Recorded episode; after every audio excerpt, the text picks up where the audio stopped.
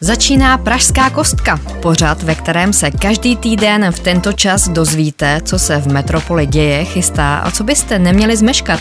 Čekají vás zprávy z ulice, radnice i kulturní scény. Vítá vás Pavlína Kosová. Dnes se podíváme do České národní banky, Řeknu vám taky, co vás bude čekat na festivalu Jeden svět nebo v Holešovické tržnici. A podíváme se také na pražský magistrát. Vypadá to totiž, že Praha bude mít konečně nové vedení. Pražská kostka právě začala, máte se na co těšit. Pražská kostka s Pavlínou Kosovou. Pokud jste v posledních pár dnech šli kolem některé z poboček České národní banky, museli jste si všimnout dlouhých front. Ta v Praze vedla ve středu 8. února od České národní banky až k Jindřišské ulici. Lidé tam čekali, aby získali speciální tisíci korunů s přetiskem ke 30. výročí rozdělení československé měny. Vydáno jich je 200 tisíc kusů, říká ředitel odboru peněžního oběhu a ochrany platidel České Národní banky Jan Majer. Primárně je to určeno pro širší veřejnost, ale víme, že je i zájem jak z oblasti sběratelů, tak samozřejmě eh, z oblasti různých překupníků. Eh, předpokládáme, že do pátku bude největší nápor a začátkem příštího týdne eh, předpokládáme do rozebrání posledních kusů. Tisíce koruná má motiv kolku, kterým se tehdy bankovky označovaly. Ve frontě stály tisíce lidí, směnit ale mohl každý jen několik bankovek. Proč, vysvětlil Expressu Jaroslav Moravec z peněžního odboru bylo stanoveno množství pět kusů. Zdůrazňuji, že se jedná o výměnu, nikoliv o prodej. Je to výměna za nominální hodnotu bez jakýchkoliv přirážek a ideálně bankovky téže nominální hodnoty, tedy kus za kus. Je to tisíci koruna, vzor 2008, tedy běžná tisíci koruna, se kterou platíme, ale na její lícní straně je takzvaný přítisk. Jedná se o drobné tiskové prvky a tvoří je jednak takzvané výroční logo České národní banky. Jeho autorem je akademický malíř profesor Jan Solpera a dále vedle toho loga je právě bankovkový kolek, kterým se v roce 1993 kolkovaly československé bankovky, to znamená tisíci koruny z roku 1985 s portrétem Bedřicha Smetany. Česká národní banka zároveň otevřela výstavu rozděleno vznik české a slovenské měny v roce 1993. Expozice srovnává, čím lidé platili před a po rozdělení Československa před 30 lety. Ukazuje také návrhy bankovek a mincí. Podrobnosti prozradil hlavní archivář České národní banky Jakub Kunert. Zároveň potom v podstatě, jakým způsobem vznikaly ty nové české a slovenské bankovky. Budou tam i návrhy od Říka Kulhánka, co týče bankovek, návrhy na mince, ať už vlastně ty, které byly realizované, anebo ty soutěžní návrhy z roku 1992. A zatímco před Českou národní bankou je rušno, situace na Mariánském náměstí se zdá se uklidňuje. Hlavní město bude mít zřejmě konečně své nové vedení. Připomeňme, že politici se dohadují už od zářijových voleb a jde tak o nejdelší bezvládí v historii hlavního města. Jak bude nové vedení Prahy vypadat a jaké výzvy na nové radní čekají, probereme už za chvíli v Pražské kostce s Vojtěchem Gavriněvem, reportérem Seznam zpráv. Express. Express FM. Jak bude vypadat vedení hlavního města? Jedenáctičlená rada, v jejíž čele stane primátor Bohuslav Svoboda z ODS. A taková je současná dohoda koalice spolu, tedy ODS, TOP 09 a Lidovců, spolu s Piráty a starosty. Jednání o koalici na vládním půdorysu spolu Pirátů a starostů trvají od loňských zářijových voleb, postupně se z různých důvodů komplikovala. Proč i na to se zeptám Vojtěcha Gavriněva, reportéra seznam zpráv, který dlouhodobě sleduje dění na pražském magistrátě. Vojto, vítám tě v Pražské kostce. V čem byl ten největší problém? Obě strany dlouho trvaly na podmínkách, které se zdály nepřekročitelné pro toho druhého. Piráti vytvořili alianci s Prahou sobě a dlouho tvrdili, že do rady půjdou pouze společně.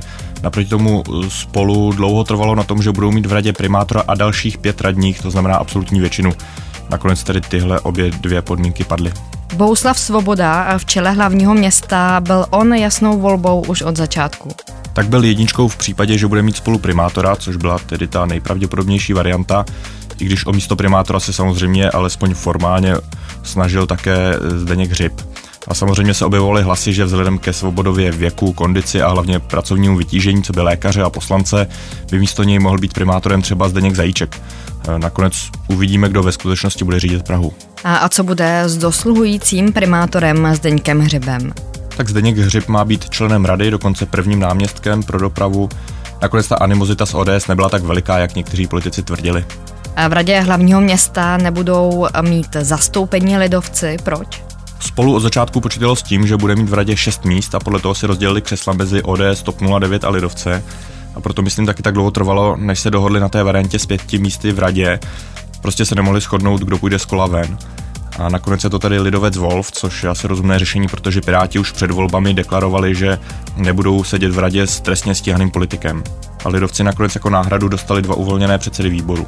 Koaliční smlouvu by měly strany podepsat příští týden, jde už o hotovou věc. Pokud to schválí členové jednotlivých stran, tak to vypadá, že ano. A pro Bohuslava Svobodu to není poprvé, co stane v čele hlavního města. Jaké výzvy na něj čekají? Uvidíme, kdo bude reálně to město řídit. Povolební vyjednávání řídil Zdeněk Zajíček a Marek Benda. Ani na schůzích Pražského zastupitelstva Svoboda prakticky nevystupoval. V roce 2011 se Svobodovi rozpadla pražská koalice s ČSSD a o dva roky později ho v tajném hlasování odvolali z křesla primátora, tak uvidíme, jak úspěšný bude tentokrát. Takže myslíš, že tam ještě stále je ta varianta, že Bohuslav Svoboda by nebyl v čele hlavního města? Tak v tuhle chvíli to asi na stole není, ale během těch několika let se to samozřejmě může změnit. Koalice spolu, Pirátů a starostů bude podle tebe stabilní?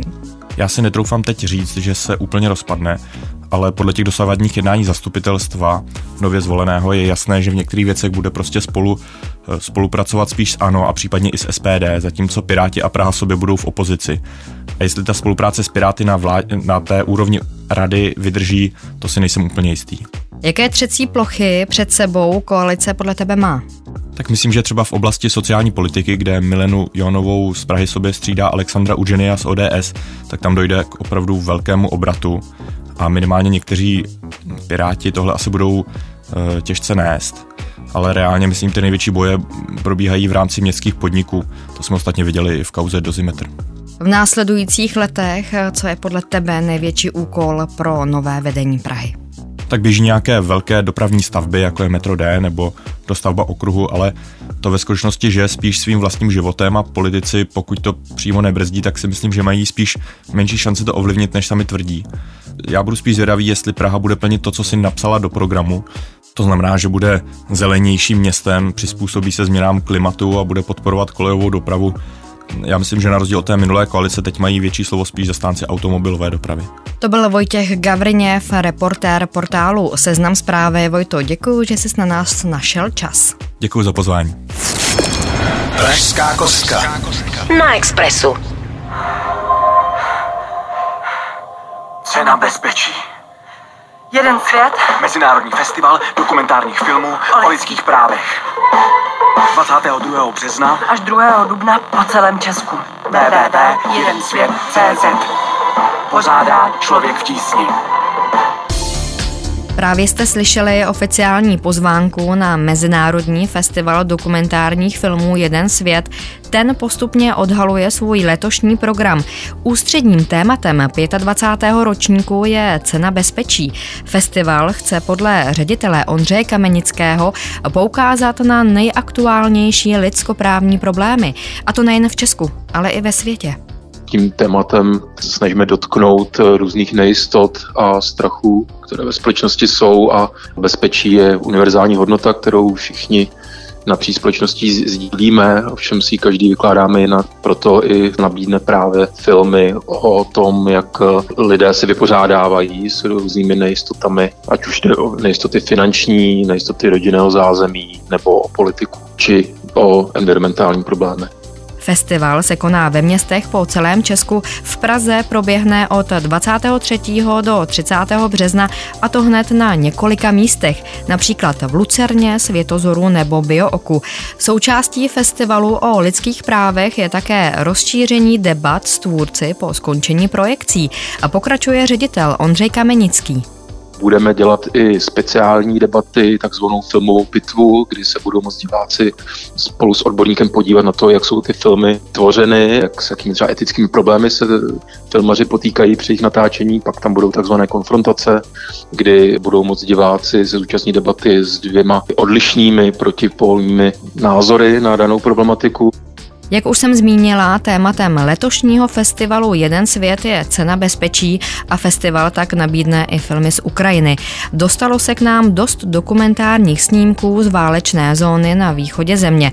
Na konflikt se budeme dívat z více úhlů, slibuje ředitel Ondřej Kamenický filmy bychom taky rádi doprovodili debatami jak se samotnými tvůrci, tak ale třeba i právě s um, experty, s politology nebo s novináři, kteří přinášeli během toho roku, kdy konflikt probíhá svědectví sem k nám do Čech. Zařazeno bude i několik uh, filmů z Ruska o tom, uh, jakým způsobem se tam s aktuální situací vypořádává místní opozice, to vše vás čeká na festivalu Jeden svět. Pražská kostka pokračuje. Díky, že jste s námi.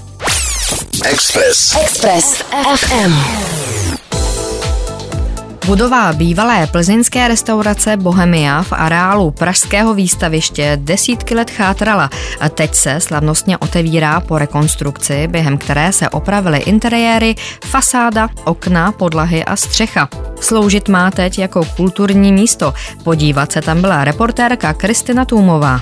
Při vstupu na výstaviště návštěvníka nejprve zaujme průmyslový palác. Hned po jeho levici mezi ním a planetáriem se ale nachází menší a neméně krásná budova Bohémia. To byl jeden z pavilonů té jubilní výstavy 1891 a nechal ho postavit pro své potřeby plzeňský pivovar. Původnímu klasicistnímu objektu nechal přistavit boční křídla, ty věžičky a hlavní sál a pak se tu během výstavy točila Plzeň.